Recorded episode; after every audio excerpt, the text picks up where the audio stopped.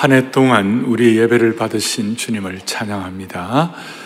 저는 그동안 어, 근본 질문 시리즈를 했습니다. 한 30여 차에 걸쳐서 했는데 이번 이 시리즈는 어, 이렇게 좀 위로 이런 메시지라기보다는 조금 딱딱하고 어떤 거는 우리 자신을 깊이 이렇게 다듬고 돌아보는 그런 메시지라고 말할 수 있습니다. 오늘은 이제 마지막으로 또 송년주일과 함께 성찬식도 앞에 놓고 How should we then live? 그러면 우리는 어떻게 살아야 하나? 세 가지 그러면 우리는 어떻게 살아야 하나?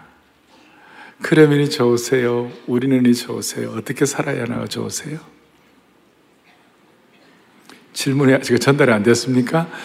자, 그러면 우리는 어떻게 살아야 하나? 그런데 우리 영상팀에서 우리가 마지막 보통 시리즈 끝날 때 영상 마무리 끝나는 그 끝을 정리한 것이 있는데 그러면이라는 입장에서 지난 서른 번의 내용들을 간단하게 요약한 것이 있는데 보시겠습니까? 오케이 보시겠습니다.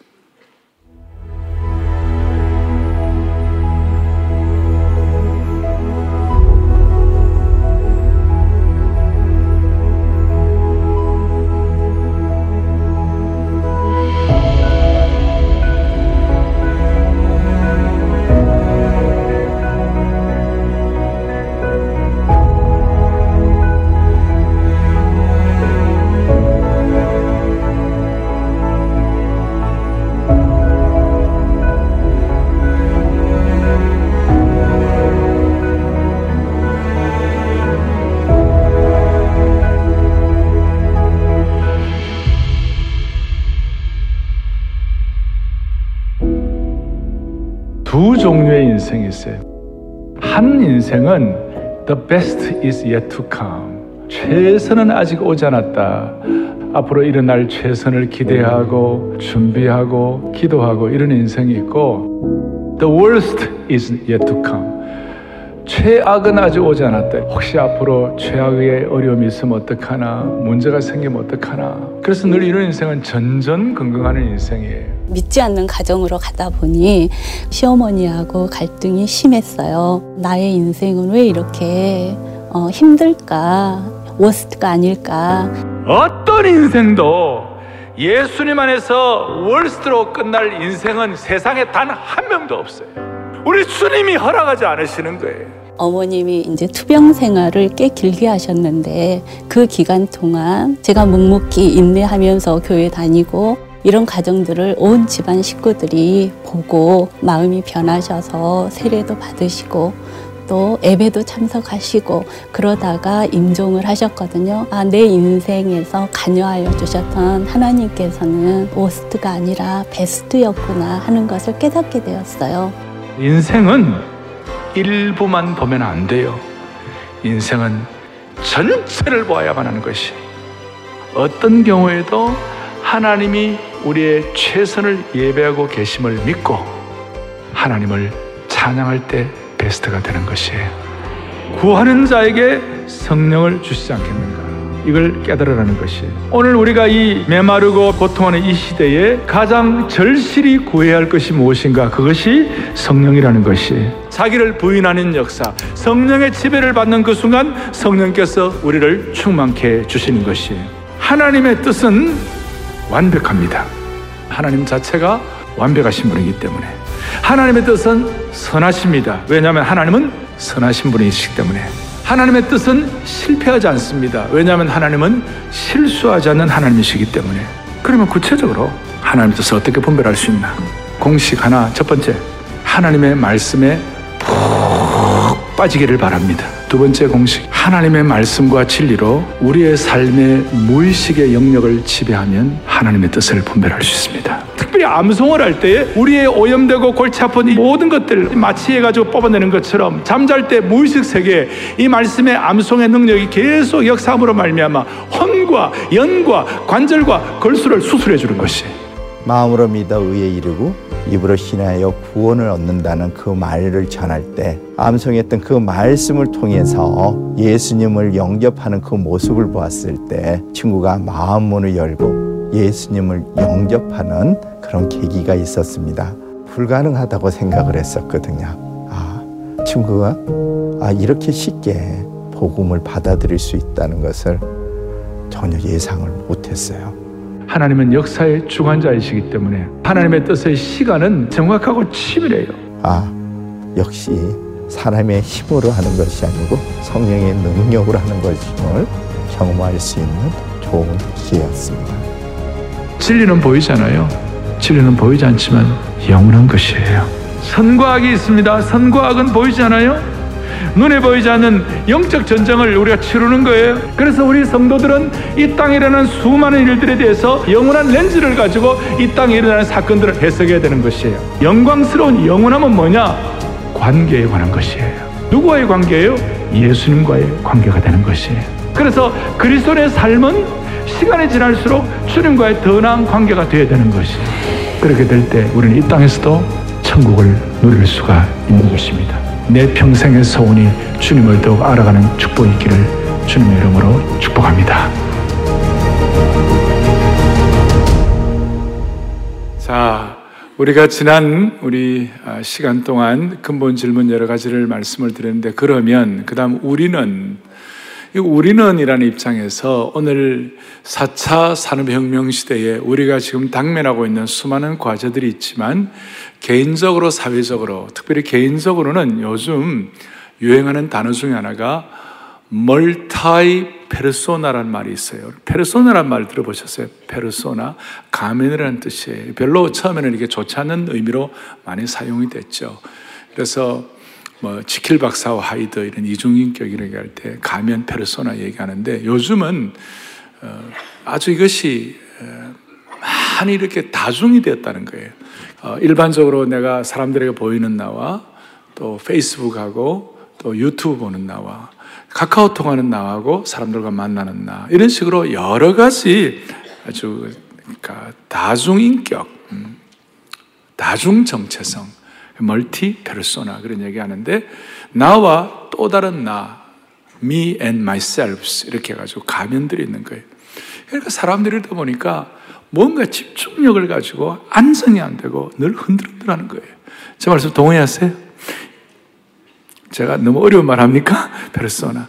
또 하나는 뭐냐면 이 4차 산업혁명 시대에 가장 많이 대두되는 건 빅데이터죠. 그 빅데이터는 인공지능하고 또 수많은 CCTV나 어, 뭐 안면 인식 이런 거 수많은 자료를 가지고 나도 모르는 내 삶을 누가 위에서 다 컨트롤하고 있는 거예요. 조지 오리 말한 1984 동물농장의 어, 빅브라더처럼 전부 다 이렇게 감시를 하는 거예요. 가장 대표적인 곳이 중국이에요. 중국은 제가 연변과학기술대학을 섬기다 보니까 지난 20여 년간 그 제가 졸업식에 이사장 치사로 가고 그랬는데 연변이 이 교통이 굉장히 좀 뭐라고 그래 거칠고 그래. 뭐 중국 자체가 교통이 굉장히 거칠었어요. 근데 최근 들어가고 굉장히 교통이 얌전해졌어요. 이 무슨 일이 벌어졌나 알고 보니까 도로마다 CCTV를 만들어 가지고 완전히 장악해 갖고 누군가 교통 그 상황을 어기면 그대로 찍어 놨다가 바로 벌금 통지서가 날아가는 것이. 그러니까 벌금을 계속 받으니까 얌전한 양같이 되었어요.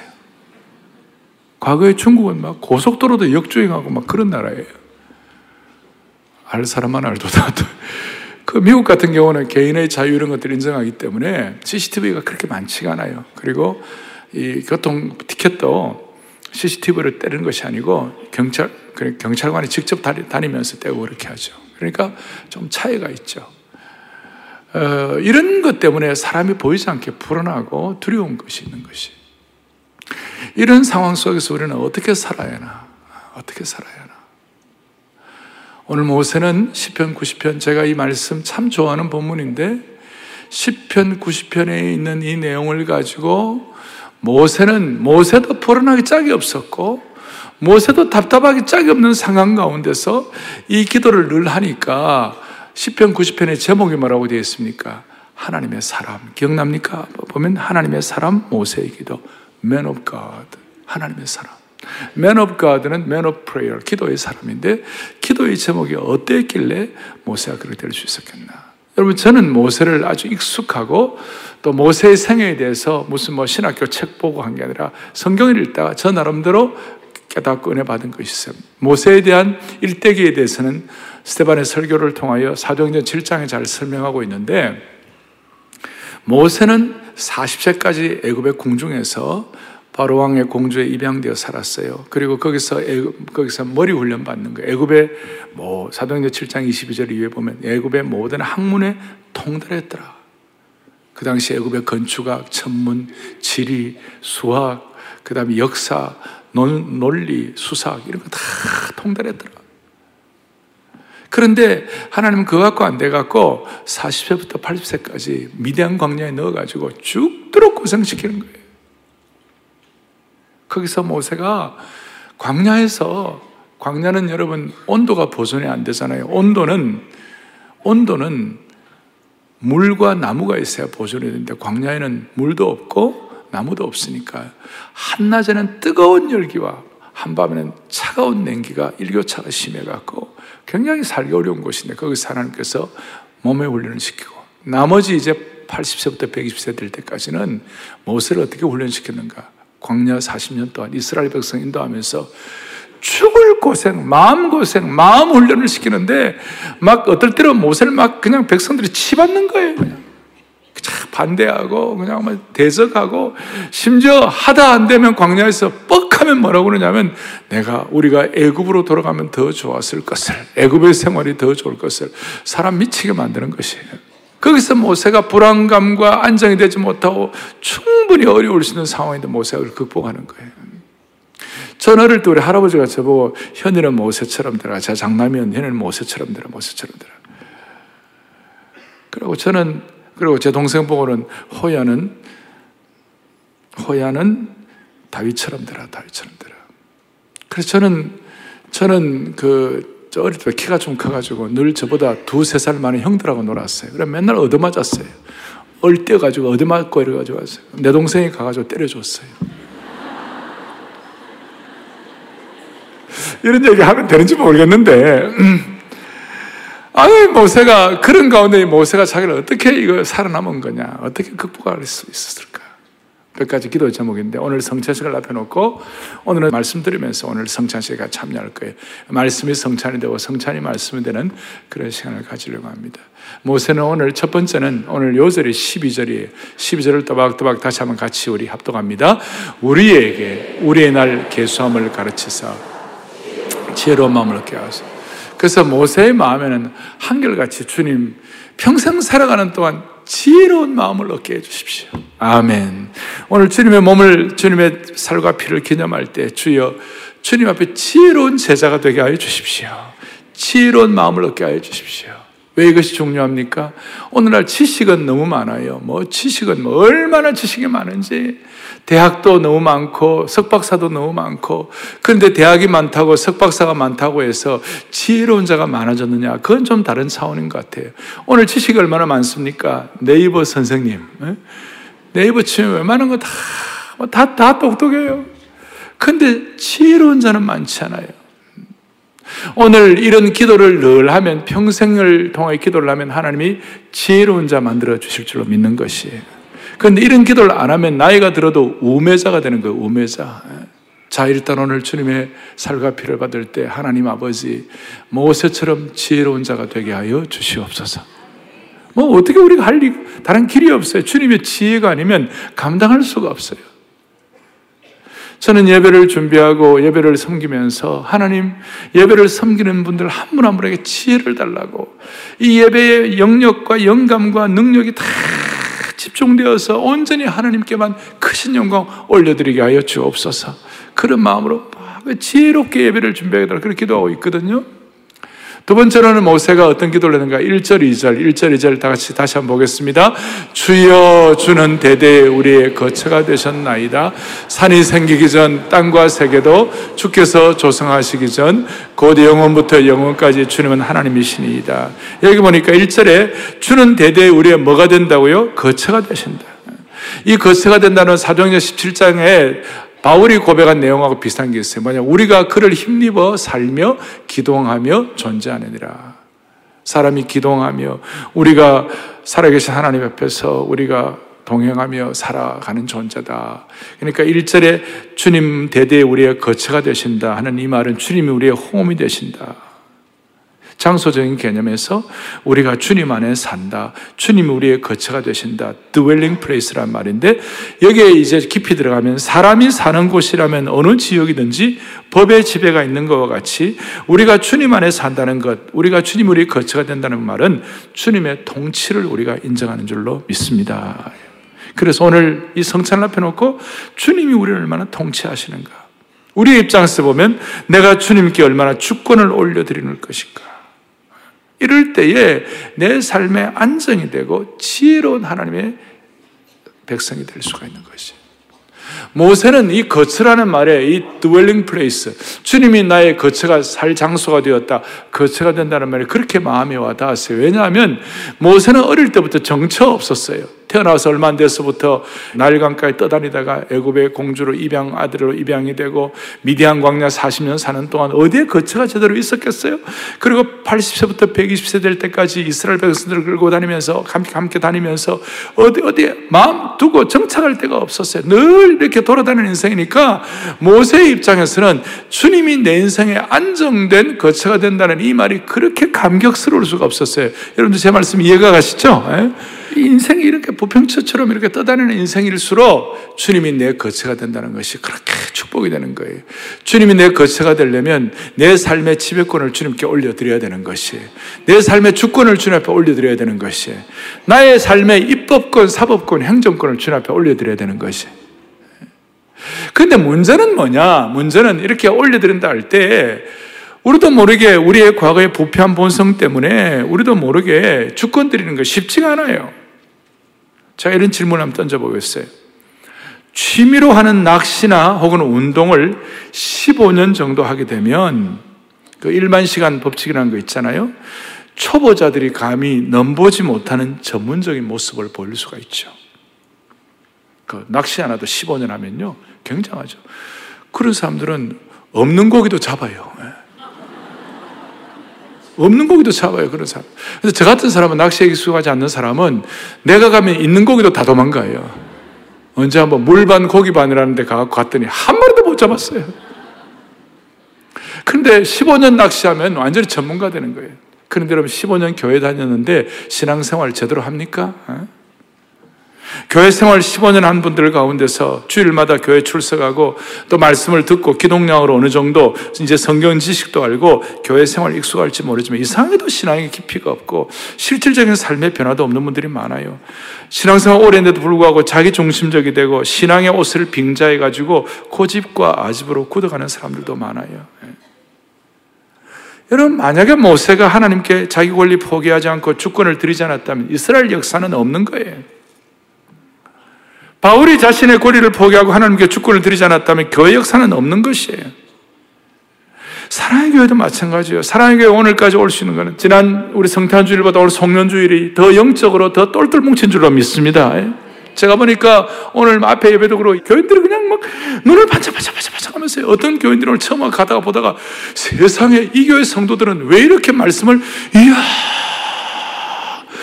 다들 너무나 집중해서 듣는다고. 다들 학생들이면 다 A급, A 성적 다 받겠다고 그래요. 너무나 성도들이 말씀을 집중한다는 것이. 할렐루야. 너무 고마운 일이에요. 이렇게 된 이유가 뭘까요?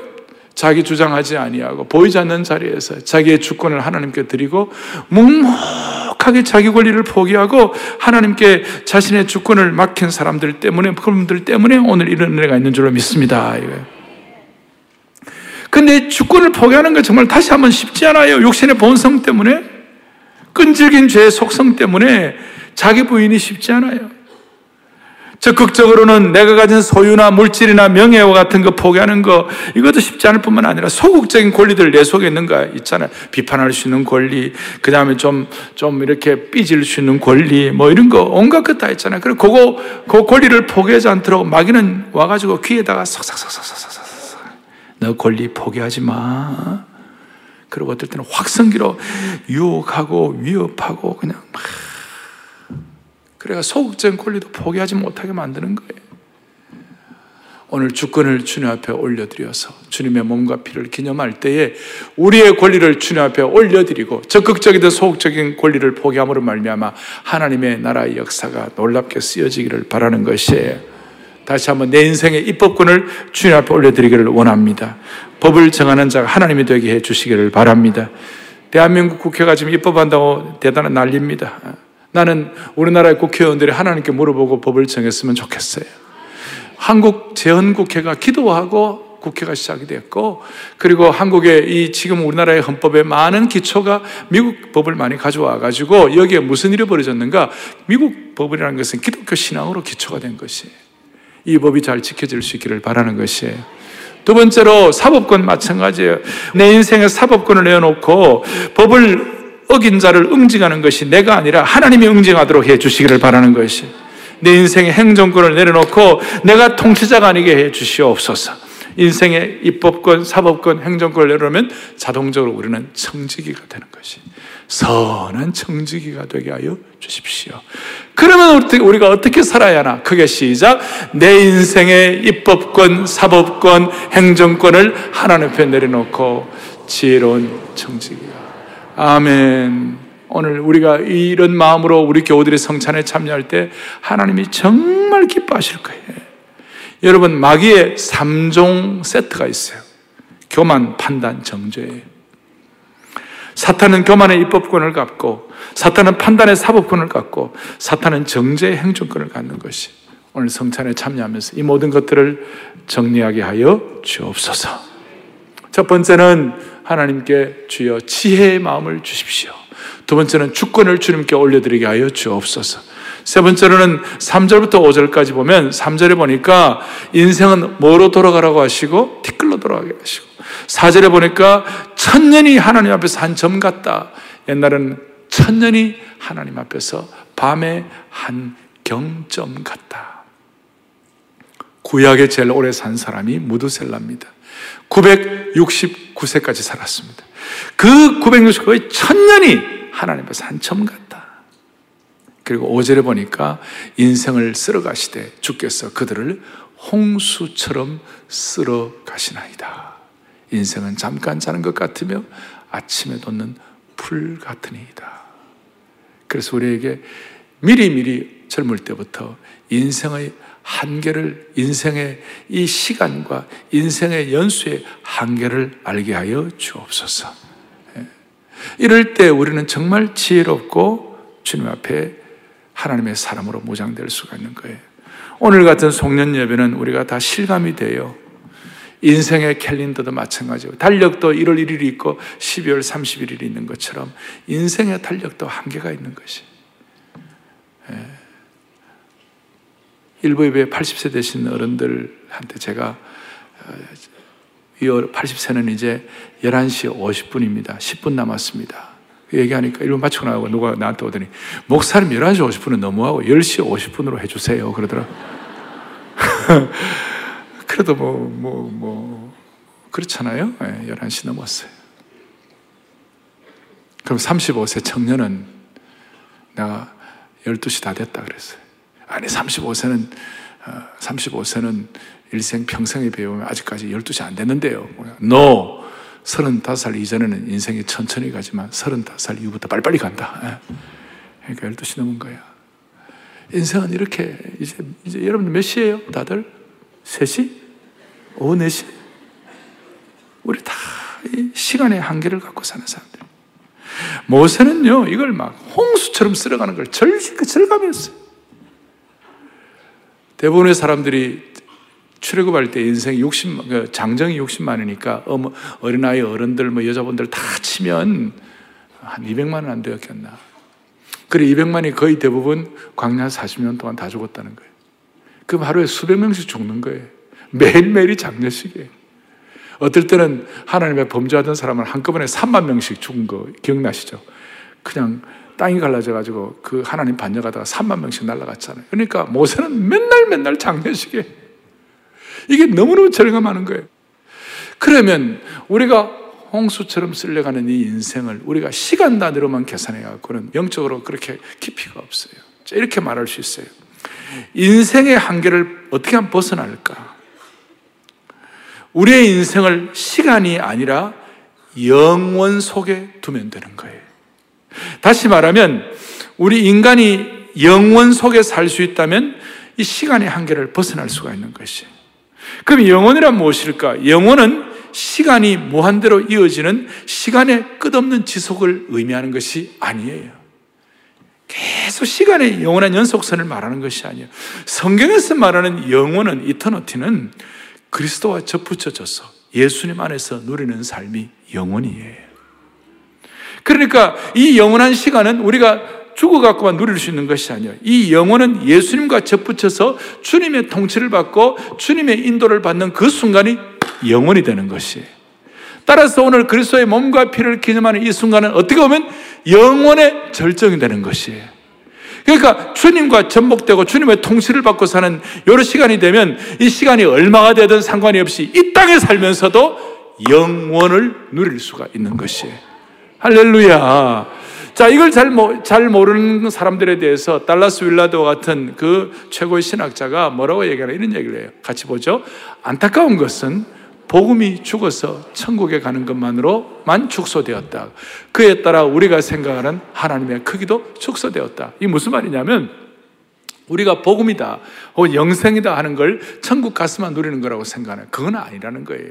그것은 뭐냐? 이 땅에서도 주님과의 관계와 주님과의 접목이 제대로 되어 있으면 이 땅에 사는 삶이 영원이 되는 것이에요.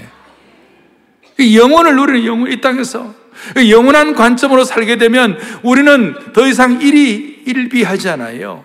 너무 더 이상 아비규환이 아니라는 거예요. 상처를 주고받는 곳이 되지 않는 거예요. 이게 지혜의 마음이에요. 할렐루야.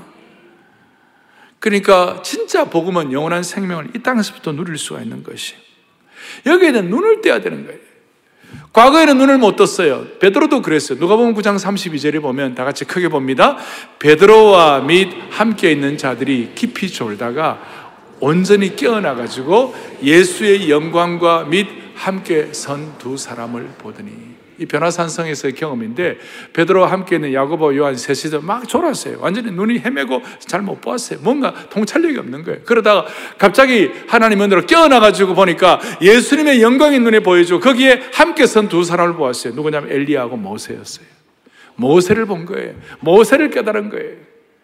오늘 우리가 졸든 인생이지만 주님의 영혼의 눈이 열리고 그리스도의 몸과 피를 기념하는 이 순간 오늘 주님의 통치가 입법권, 사법권, 행정권을 주님 앞에 돌려드린다고 집중만 하게 되면 오늘 이 시간이 영혼이 되고 졸든 눈이 깨어져 가지고 모세를 바라보게 되는 것이 하나님의 영광을 바라보게 되는 것이 오늘 그렇게 되면 웬만한 것은 지나갈 수가 있는 것입니다.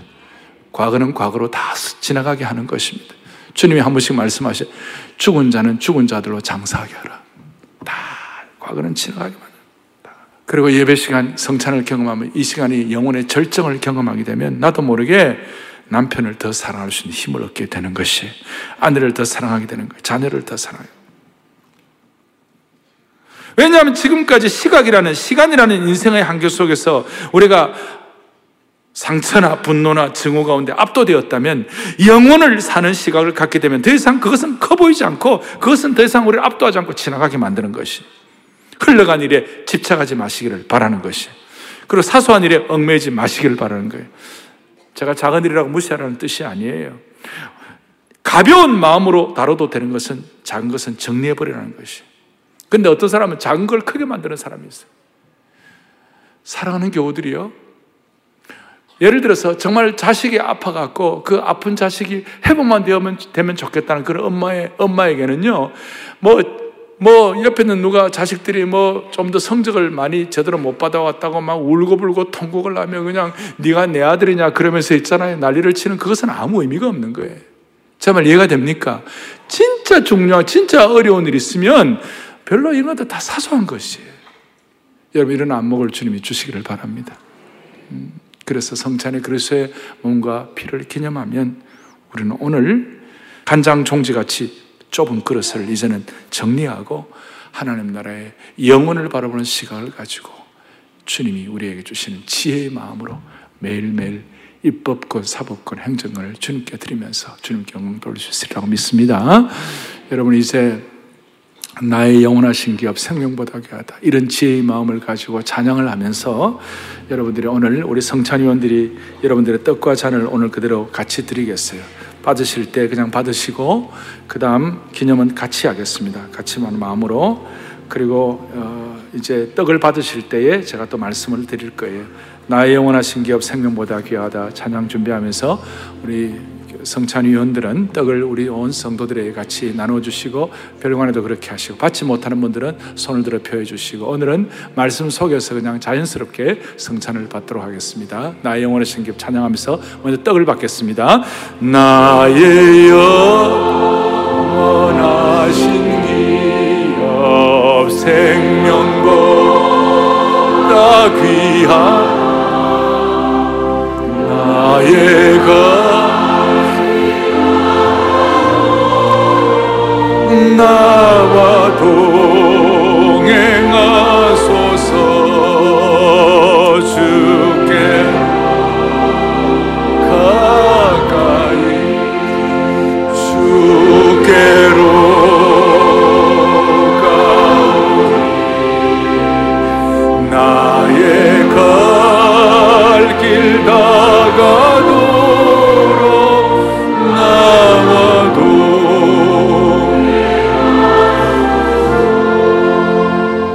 떡을 계속 받으시면서 제 말씀을 듣겠습니다.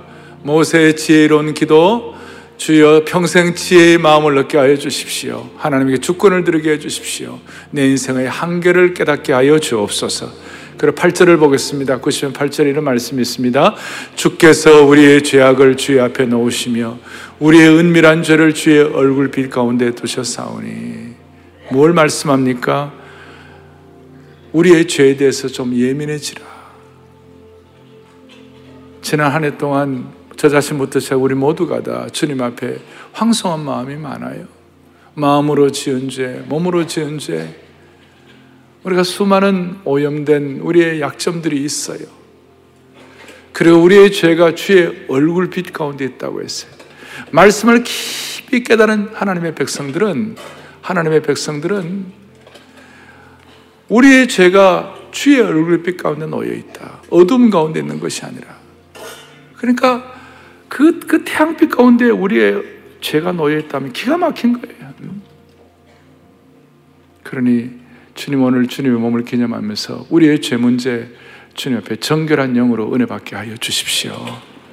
주께서 잡히시던 밤에 떼어 주신 이 떡을 우리가 다 함께 기념하겠습니다. 하나님 아버지, 송년 예배 드릴 수 있도록 환경 주시고 은혜 주시고 믿음 주신 주님을 찬양합니다. 이 4차 산업혁명 시대에 다중인격 시대에 CCTV가 곳곳마다 달려 있어서 뭔가 불안한 시대에 모세처럼 지혜로운 마음을 갖도록 주여 우리의 마음에 정결의 영을 부어 주시사 모든 오염된 것들이 청소되게 하여 주옵소서. 잘못된 것들은 주님 회개하오니 용서하여 주시옵시고 우리 다시 한번 입법권, 사법권, 행정권을 주님 앞에 올려드리게 하옵소서. 이제 주님의 보혈의 잔을 받을 때에 정결하게 하는 영이 우리 가운데 함께 있게 하시고 예수님이 임재하시고 성령의 영이 임재하셔서 우리 가운데 충만한 시간으로 나도 모르게 은혜를 받고 영원의 시각 속에 들어가 이 성찬의 시간이 영원의 절정이 되게 하여 주시옵소서. 본당과 별관과 방송으로 들어온 모든 분들에게 동일한 은혜 주시기를 원하오며 예수 그리스도를 받들어 간절히 기도 올리옵나이다. 예수님 임재하소서 찬양하는 가운데 잔을 받으시고 잔을 받고 같이 우리 잔을 높이 들고 찬양하고 난 다음에 합심 기도하고 잔을 기념하도록 하겠습니다. 예수님 임재하소서 찬양합니다. 예수님 임재하소서 주님의 신부된 우리 감정이 주를 갈망하고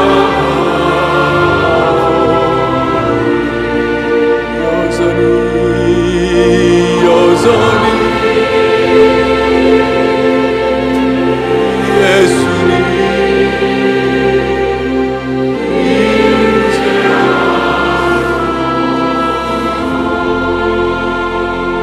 4차 산업혁명 시대에 영적으로 살아남을 뿐만 아니라 모든 약점들을 극복하고 그리스도의 제자로서 영원 속에 살아갈 수 있도록 기도하는 마음으로 다 함께 주님의 보혈을 기념하겠습니다.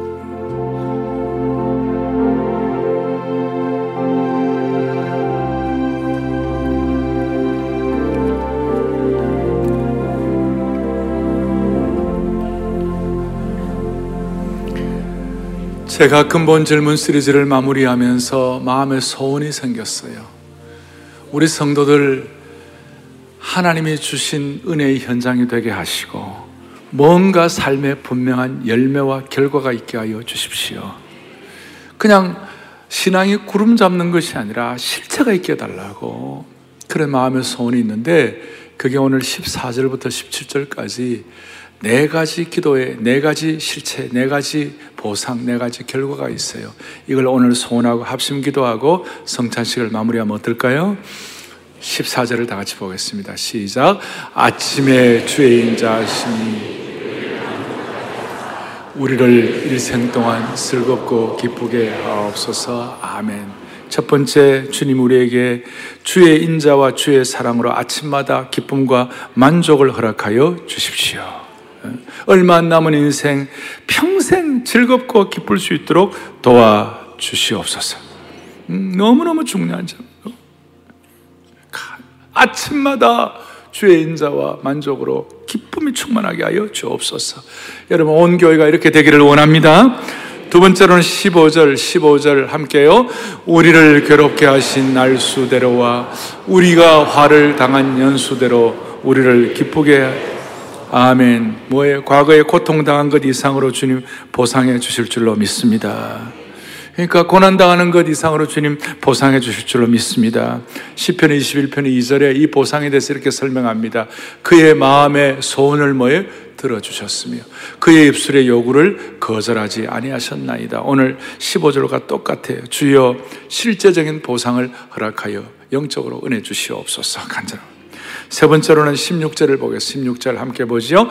주께서 행하신 일을 주의 종들에게 나타내시며 주의 영광을 그들의 자손에게 아멘. 세 번째로는 하나님 아버지 다음 세대까지도 은혜를 베풀어 주옵소서. 우리 자손들에게도 우리 자녀들 세대에도 동일한 은혜를 주옵소서.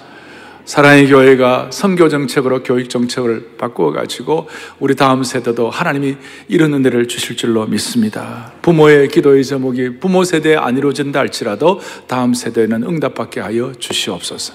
이제 마지막이 중요한데 17절 오늘 모세의 마무리 마지막 뚜껑을 덮는데 얼마나 놀라운 기도의 제목인지 몰라요. 다 같이 크게 합독하겠습니다. 주 우리 하나님의 은총을 우리에게 나타내서 우리의 손이 행한 일을 우리에게 견고하게 하소서.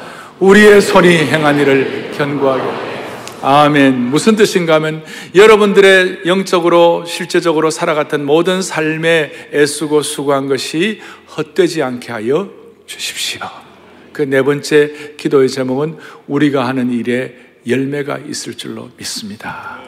이 마음을 가지고 그러므로 형제들아 내가 하나님의 자비하심 너희를 권하노니 어떻게 되는 거예요? 견고하며 흔들리지 말며 항상 주의 일에 더욱 힘쓰는 자들이 되라. 그 다음에는 이는 너희 수고가 주 안에서 헛되지 않는 줄을 알미니라. 이 세상에 있는 일들은 다 결국은 다 수고가 헛돼요 모든 일들이.